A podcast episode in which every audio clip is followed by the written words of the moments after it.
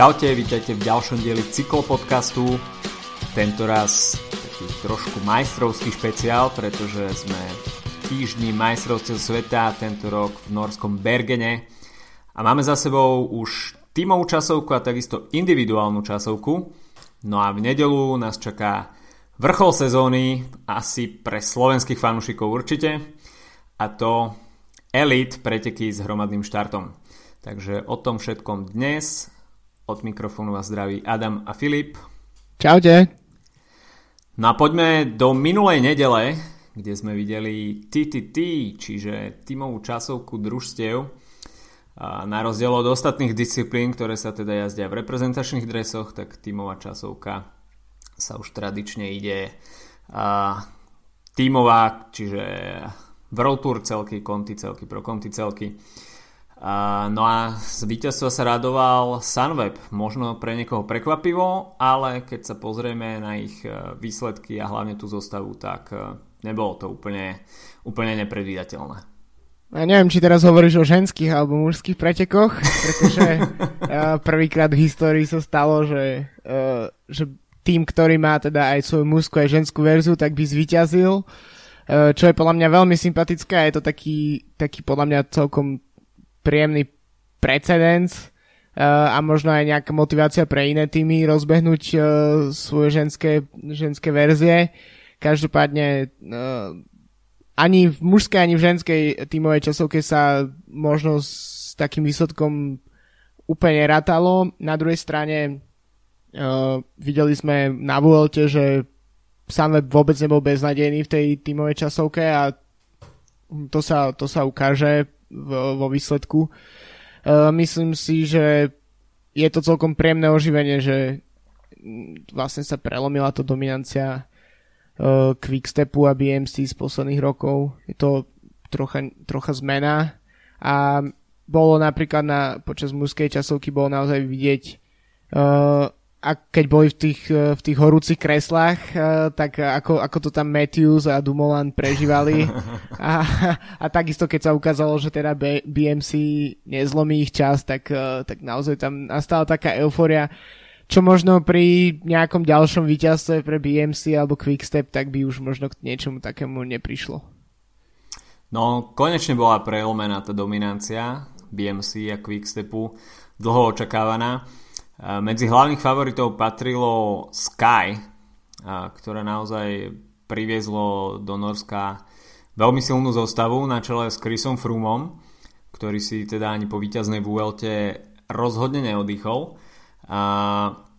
No ako Chrisovi Frumovi sa ešte vrátime aj pri individuálnej časovke. No Sunweb naozaj preletel tým okruhom a Tom Dumoulin takisto s Michaelom Matthewsom ťahali tú 6-člennú zostavu, ale rovnako dobre ťahal aj Wilko Kelderman, ktorý mal v nohách Vueltu, mladý nemecký talent Leonard Kemna, Søren Krag Andersen a takisto aj Sam Omen. Takže bol to naozaj taký tímový výkon. PMC zaostalo o 8 sekúnd, takže možno trošku sklamanie pre tento americký celok No a Team Sky nakoniec tretí, 22 sekundová strata.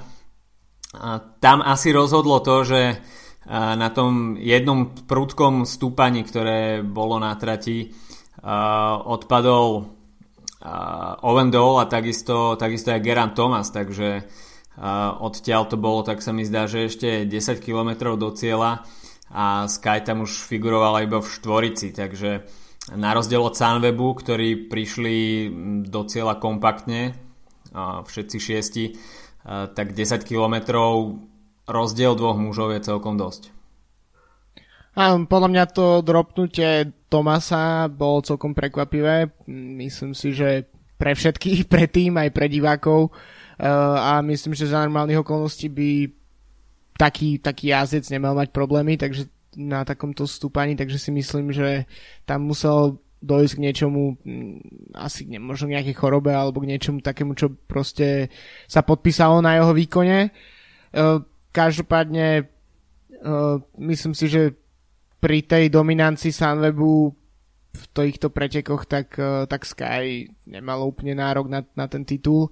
Hoci tá zostáva naozaj s Kirienkom, Kviatkovským, Moskonom, Gerantom Tomasom, to sú všetko ľudia, ktorí uh, majú jednak vyhraté tituly vo svojich krajinách, máme, je tam bývalý majster sveta v časovke, takisto víťaz časovky na Tour tento rok, takže proste uh, tá naozaj tá zostáva možno bola až možno až príliš uh, taká uh, ako keby monštrózna, zatiaľ čo pri Sunwebe vidieť, že tam tiež funguje taký ten ich uh, development program uh, a že to všetko so sebou súvisí to, že tí, tí jazdci s výnimkou Matthewsa, tak uh, ktorý prišiel pred sezónou, tak uh, sú nejakým spôsobom tam uh, vyvíjani uh, tak, aby, aby vedeli jazdiť tieto veci, takisto práve po mne, keď, keď, e, keď máš v týme Dumolana najlepšieho časovkára z posledných rokov, tak asi ťa to tiež privede trocha k e, nejakým lepším výsledkom alebo motivuje ťa to k lepším výsledkom.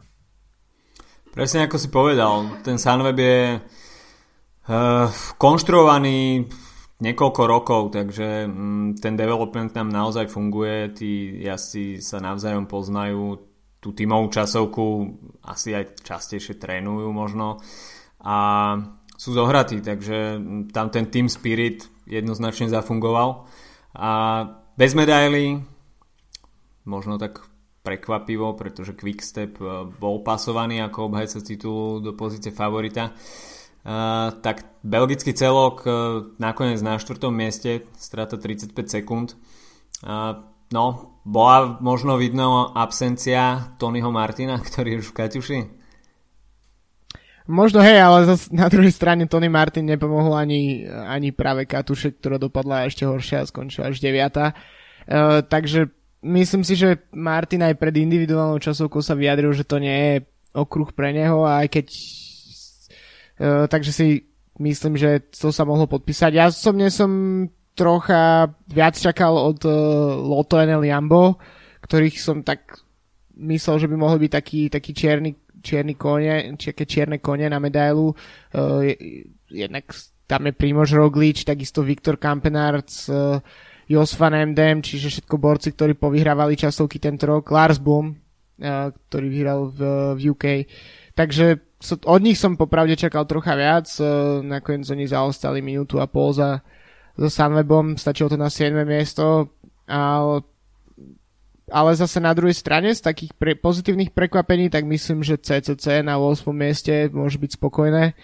Jednoznačne. Uh, keď sa pozrieš na tú, na tú, na tú výsledkovú listinu, tak v podstate jediný pro konti tým v prvej 13, 12 potom, a potom až, až, až vlastne tie ďalšie týmy na, na chvoste výsledkovej listiny sú už uh, konty pro konty, takže, takže jediní sa tam dokázali tak vmotať a myslím si, že to je veľmi pozitívne.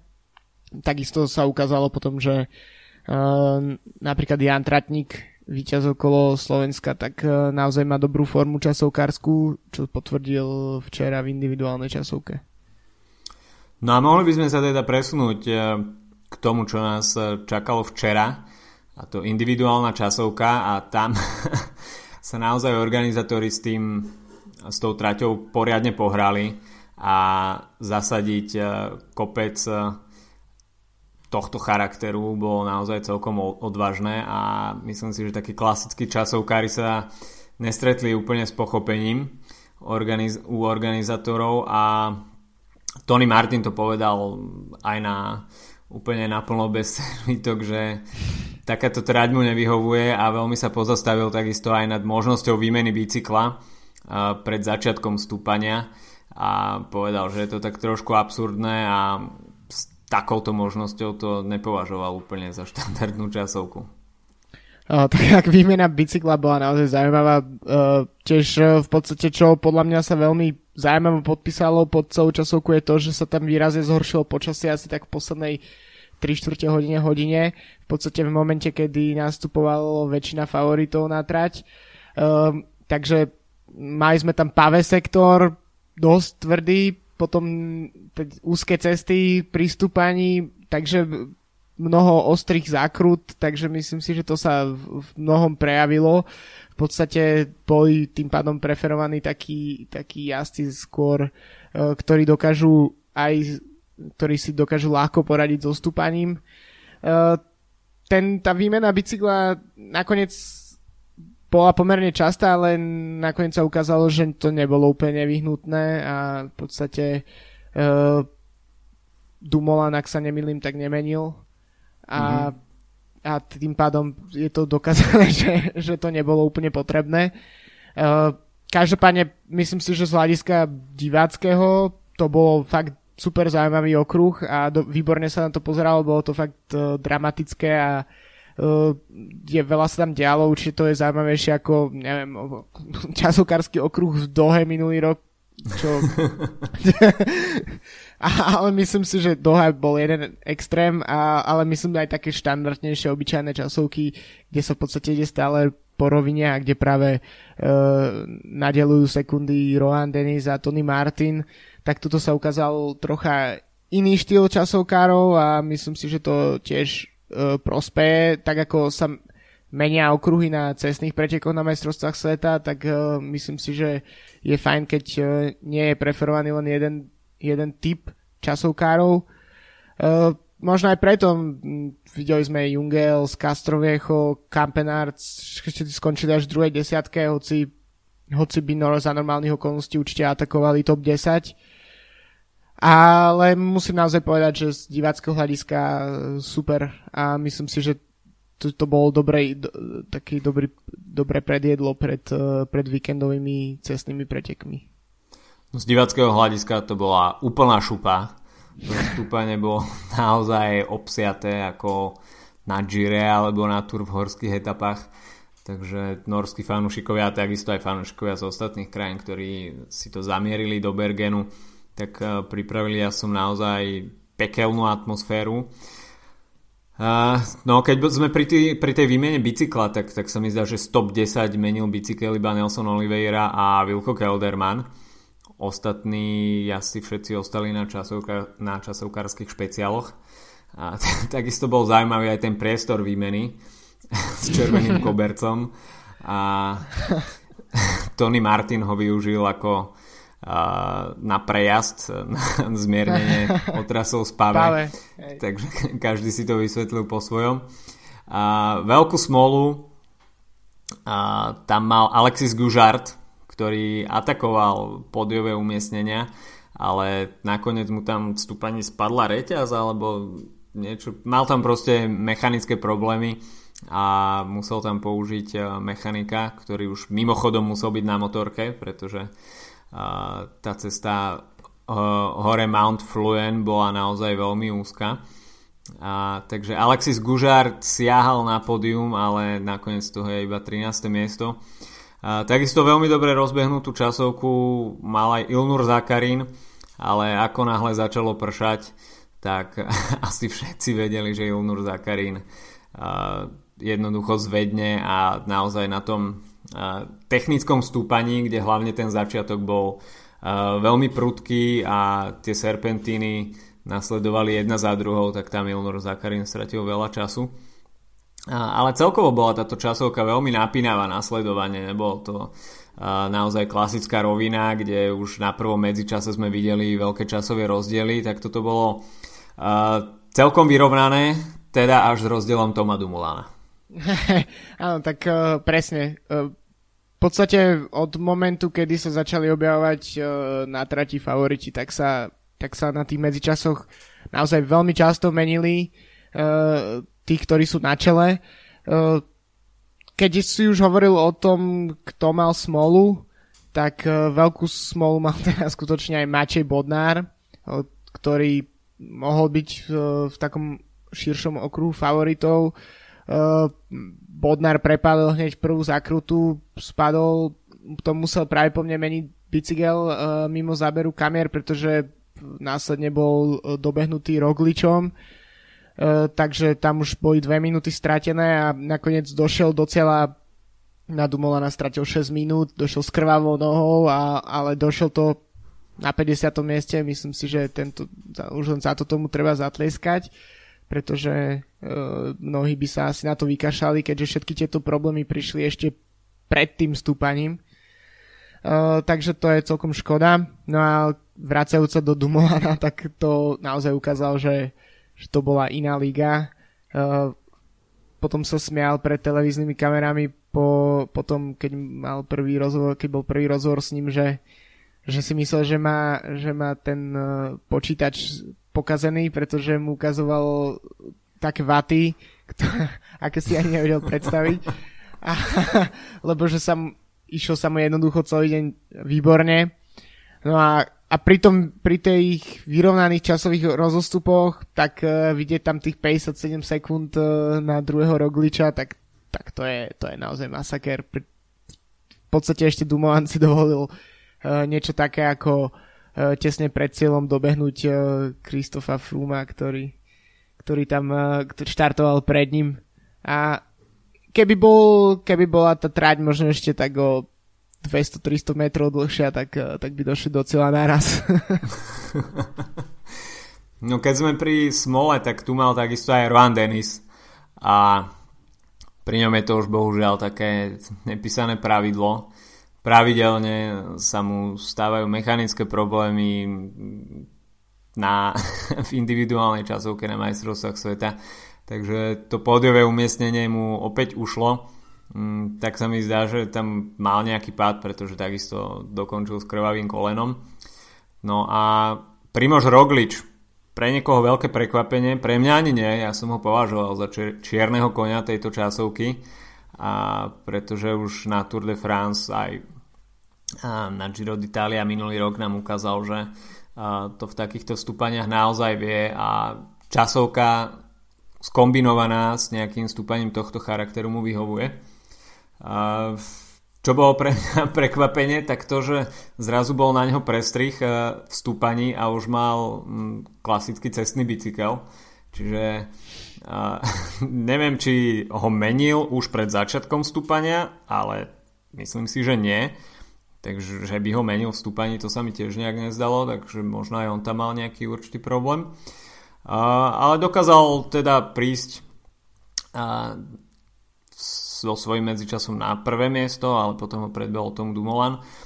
V tom horcom kresle sa ohrieval poriadne dlhú dobu Nelson Oliveira, ktorý stratil nakoniec 7 sekúnd na, na pódium. No a takisto fenomenálny výkon podala ďalšia dvojica zo Sky, Vasil Kirienka a Gianni Moscon od Gianni Moscona podľa mňa veľké prekvapenie a to je len ďalšie také, také počiarknutie jeho skvelého roku, eh, keď sa ukázal predovšetkým na Vuelte, ale aj predtým ešte aj na jar v klasikách. Eh, v podstate mimoriadne mladý jazdec a, a keď sa ukazuje, že dokáže byť eh, top domestikom pre Fruma na Vuelte, zároveň dokáže jazdiť časovky, tak si myslím, že možno taký ten, ten rozvoj jeho talentu by mohol ísť smere Grand Tour. Je stále mladý jazdec, takže možno ešte nie je úplne rozhodnuté, akým smerom pôjde, ale myslím si, že jeden z najväčších objavov tejto sezóny rozhodne. Pokiaľ sa zdrží rasistických komentárov na svojich Áno, to by, to by tak, bolo dobré. Tak by to v kariére mohol dotiahnuť celkom ďaleko.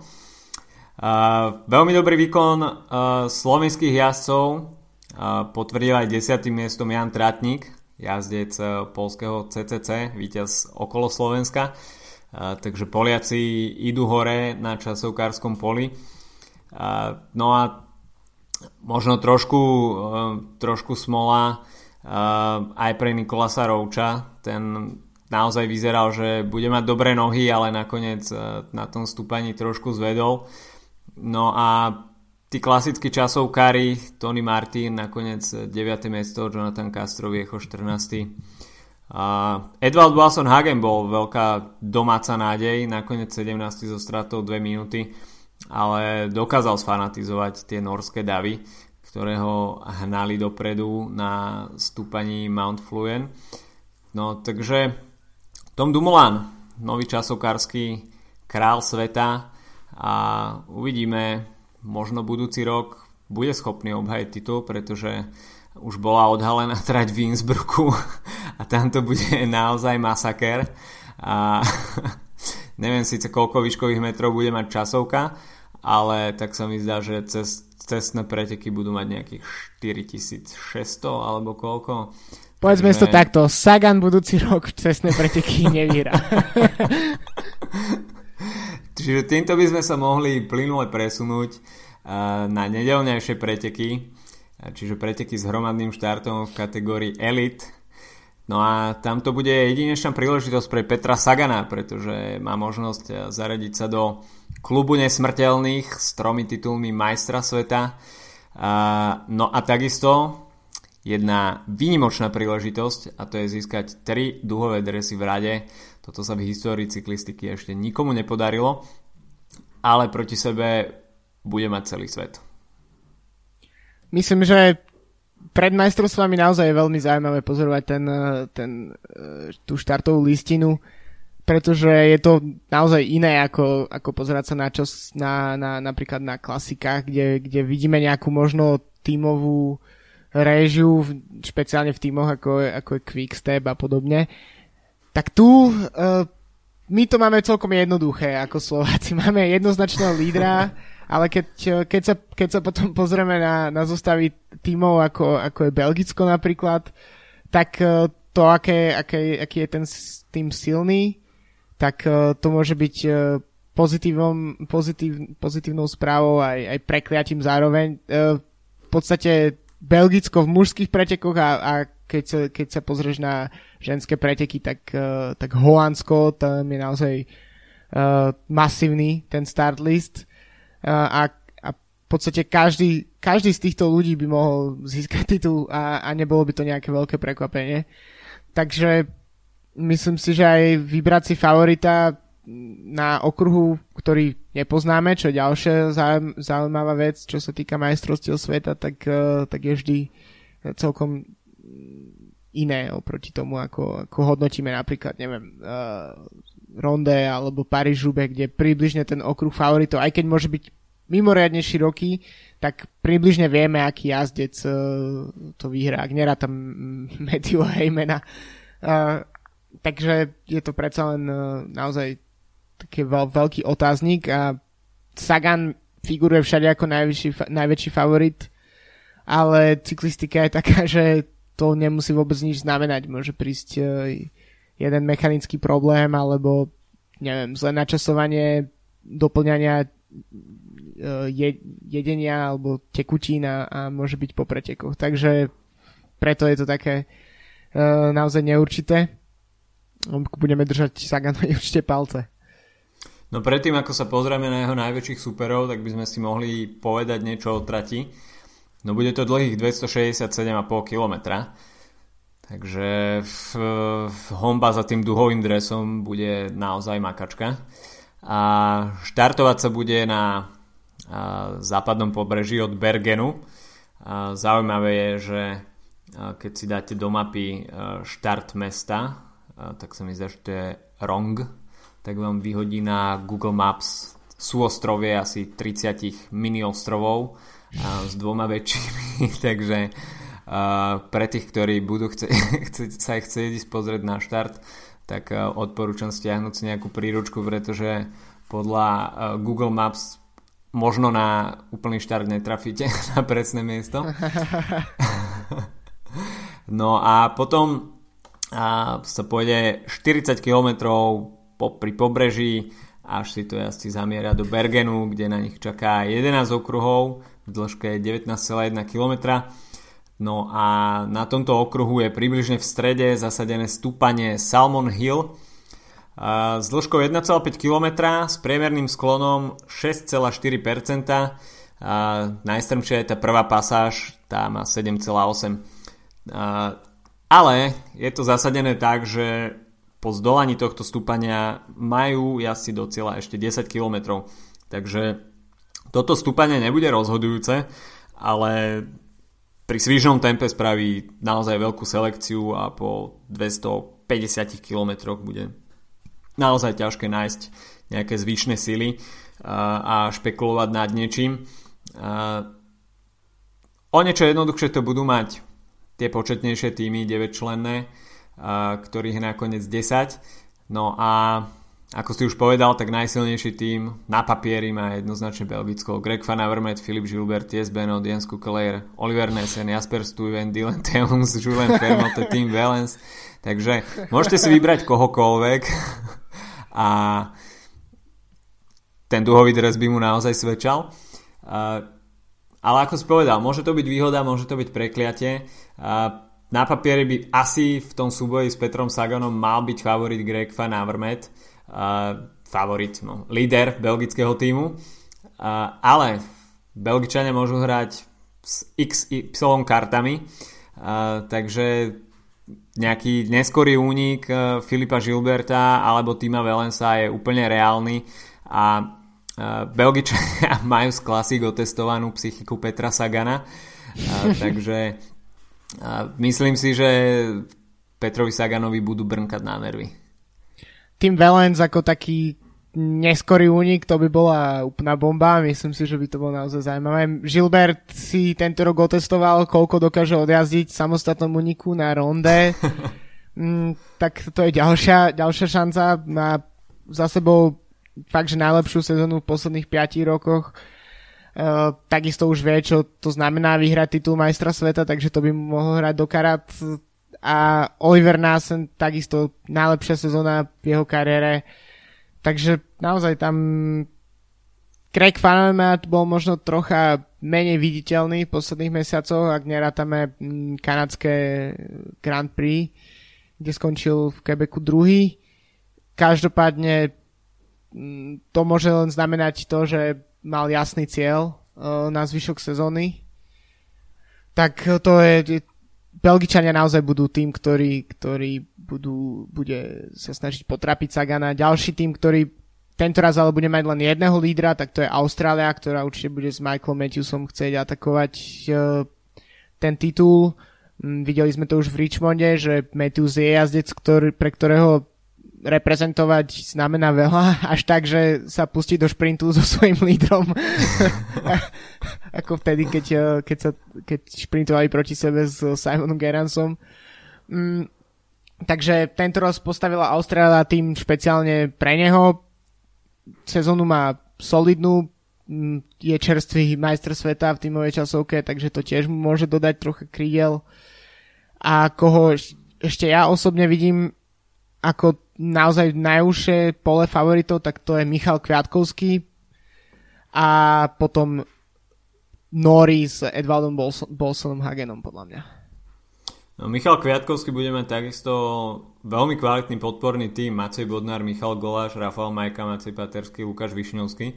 Majka vypadol. Aj, aj keď iba v šestici, tak uh, naozaj nadúpaný. A v tom užšom okruhu favoritov by som videl ešte aj Ruja Koštu, hoci nemá úplne ideálnu sezónu, ale ten profil by mu mohol vyhovovať a, a až bude vpredu na tom záverečnom stúpaní, tak by sa mohlo niečo pokúsiť. A v českej zostave tak tam ťažko povedať, kto bude líder, asi Zdenek Štybar, ale túto sezónu nemá nejakú úplne super a tá aktuálna fázona takisto takisto nie je úplne, úplne excelentná. A veľkou otázkou budú Nori, no. Kto bude, kto bude lídrom týmu. V ostatných majstrovstvách sveta sme videli, že tá spolupráca Alexandra Kristofa a Edvalda Boasona Hagena nefunguje, ale už na majstrovstvách Európy celkom fungovala, tam si to dobre rozdelili. Hodili si mincov a Edvald Boasson Hagen vyrazil do neskorého úniku a keď to nevyšlo, tak nakoniec to bral Alexander Kristof tak uh, uvidíme, aké budú mať Nori priority v Bergene. Tak uh, to, že jazdia doma, to môže byť takisto veľkým, veľkým bonusom aj, aj problémom. Uh, na európskom šampionáte to, im to vyšlo, ale keď si ešte spomínal aj toho Štibara, takisto myslím, že by to platilo aj na Kristofa a teoreticky aj na Bolson Hagena. Uh, v podstate také nevýrazné sezóny nevýrazná sezóna, ktorá by bola zakončená titulom majstra sveta, tak sa odrazu s jednými pretekmi mení na práve po mne na najlepšiu sezónu kariére. V podstate, eh, keď si spomenieš na Saganov triumf v Richmonde, tak eh, v kontexte Saganových výsledkov tak rok 2015 nebol úplne aj, najlepší. A, a odrazu vyhrali jedny preteky takým spôsobom, akým vyhral a, a, a hneď to všetko uh, zmeni, sa zmenilo na to, že to bola jeho najlepšia, kari- najlepšia sezóna v kariére. A tak to je, no, tie, také tam, tie misky váh sa veľmi rýchlo dokážu preniesť a, a tým pádom pre mnohých to naozaj nemusí nič znamenať, že uh, na jar napríklad v klasikách uh, nejazdili úplne top formu, keď teraz 6 mesiacov neskôr vyhrajú titul majstra sveta. To je pravda a Zdenek Štýbar to na majstrovstvách sveta vie a je tam vždycky motivovaný a tá zostava okolo neho takisto nie je najhoršia. Je tam Roman Krojciger, Jan Barta, Josef Černý, Jiži Polnický a Petr Vakoč. A veľmi silnú zostavu majú aj Holandiania. Tam bude lídrom pravdepodobne Niky Terpstra na tom klasikárskom okruhu. No a po ruke budeme mať Toma Dumolana, ktorý sa vyjadril v tom rozhovore po časovke, že nebude príliš oslavovať, pretože myslí aj na nedelu. Takže Tom Dumoulin možno nosí v hlave myšlienku o treble. no a po ruke bude mať Niky Terpstra ešte Baukeho Molemu Valta Pulsa a Daniho Fan Popela, ktorý by v prípade, že by prežil až do samotného záveru, tak vie zašprintovať. A Lars Bohm, Jos Menden, Ken a Sebastian Langeveld. Takže predpoveď počasie hovorí, že by malo byť 18 stupňov a nemalo by pršať ale to isté malo platiť aj asi dnes pre Bratislavu. A to tak neplatilo, takže pre Primorský Bergen je možno predpoveď, predpoveď počasia vo štvrtok na nedelu naozaj ešte prískorá. A až by sprchlo, čo je v Bergene celkom dosť možné, tak Lars Bohm by nemusel byť úplne bez nádejí. Presne tak, môžeme si...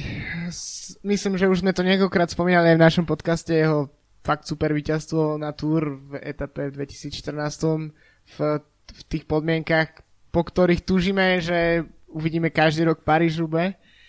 Um, ale keď ešte sa presúvame do, také, do takého teritória v podstate jazdcov už mimo tej, tých, naj, tých, tých favoritov, ale zároveň takých, ktorí by nemuseli úplne prekvapiť, tak napríklad Švajčiarsko s uh, Mikálom Albasínim podľa mňa tiež podstate mm, miesto, ktoré by mu mohlo dosť vyhovovať, čo sa týka trate.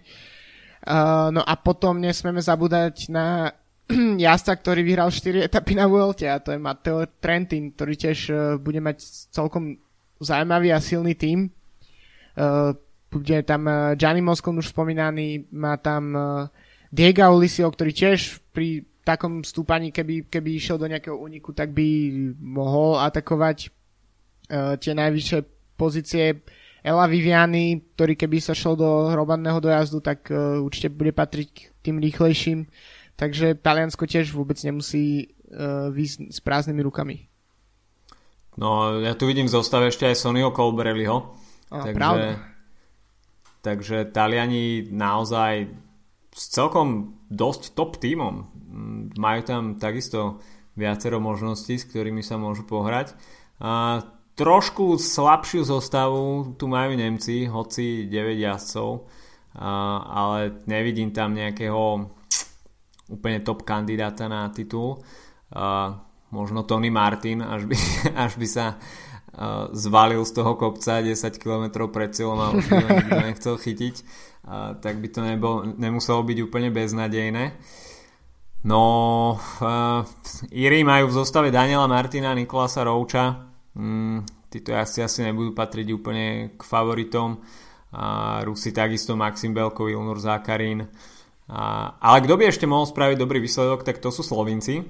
Presne to som sa práve povedať. Tí majú v zostave e, Luku Mezgeča, Mateja Mohoriča, Luku Piverníka, Jana Polanča, Primoža Rogliča, Jana Tratníka. Takže na prvý pohľad e, žiadne veľké klasikárske meno, ale Luka, Luka Mezgeč alebo Matej Mohorič by, by vedeli narobiť škody na tomto profile tak napríklad Mesgeč je jazdec, ktorý, ktorý vie zajazdiť veľmi solidné rúbe, takže mm, myslím si, že tie klasiky tam e, mu idú. E, je pravda, že v Orike je väčšinou v nejakej podpornej role, ale videli sme napríklad e, v Polsku, že dokáže aj vyhrávať, keď, keď tým ide na ňo. V podstate je to Slovensko je krajina, ktorá si odnesla mm, etapové víťazstvo tento rok z každej Grand Tour, takže myslím si, že to hovorí za, za seba.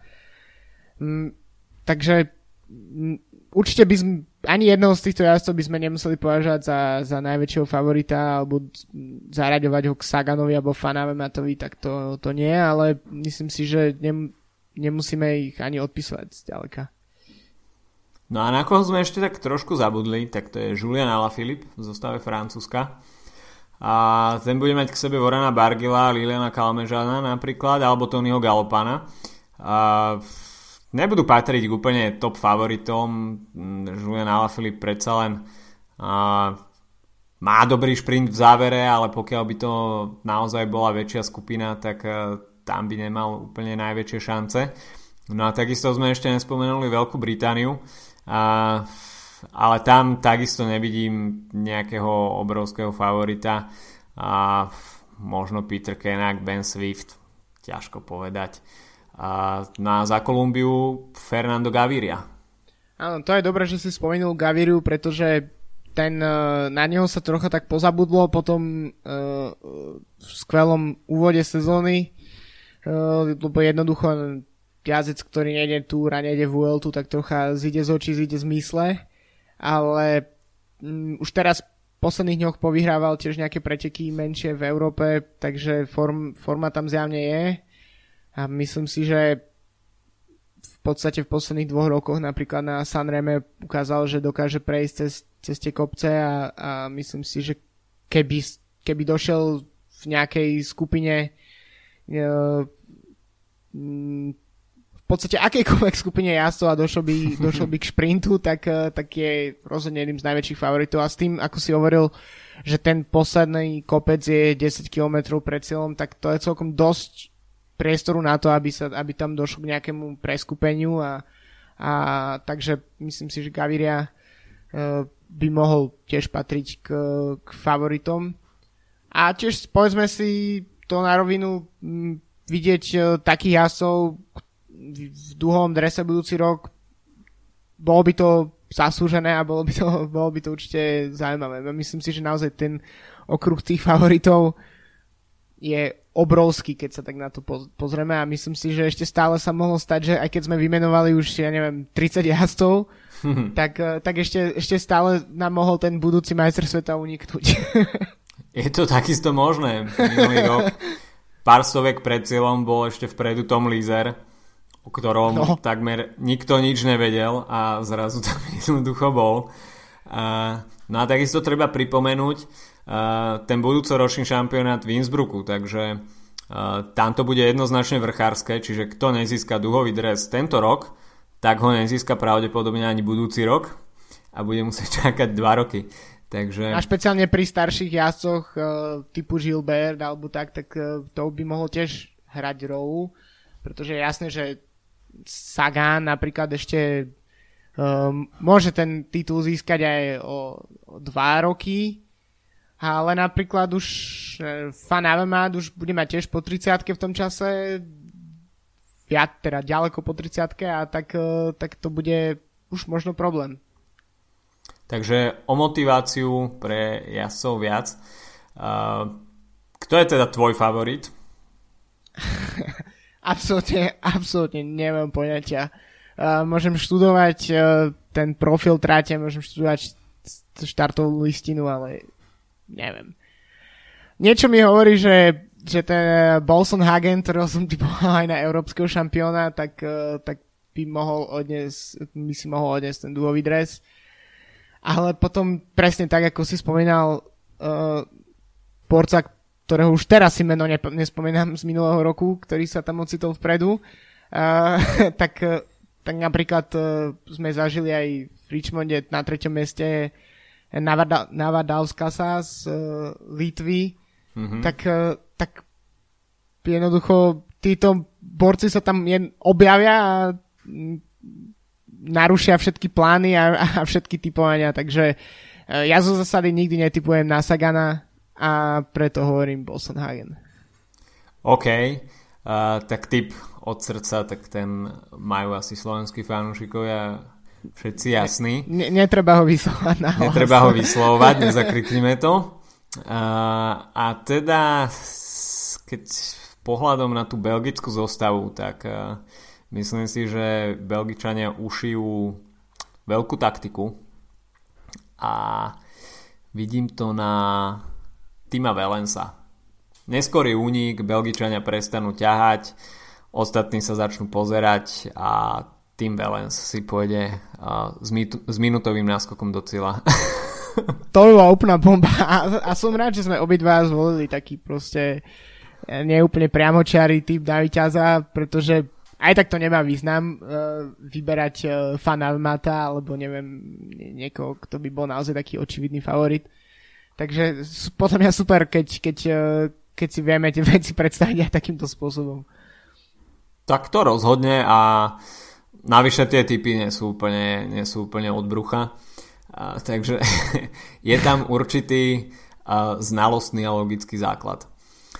Áno, akože ne, nevybrali sme si pretekárov z Grécka a Pakistanu a, a, pod, a Azerbajdžanu, takže podľa mňa v pohode. OK, tak to by bolo na tento týždeň od nás všetko. V nedelu, teda vrchol sezóny pre klasikárov v podobe homby za duhovým dresom. Peter Sagan bude mať jedinečnú príležitosť prepísať historické tabulky, ale za sebou bude mať smyčku z besilých psov. A uvidíme teda, aký bude priebeh, ako to týmy, ktoré sú favorizované, uvaria, aká bude taktika. No a tešíme sa na veľké cyklistické divadlo. Počujeme sa opäť budúci týždeň. Čaute. Čaute.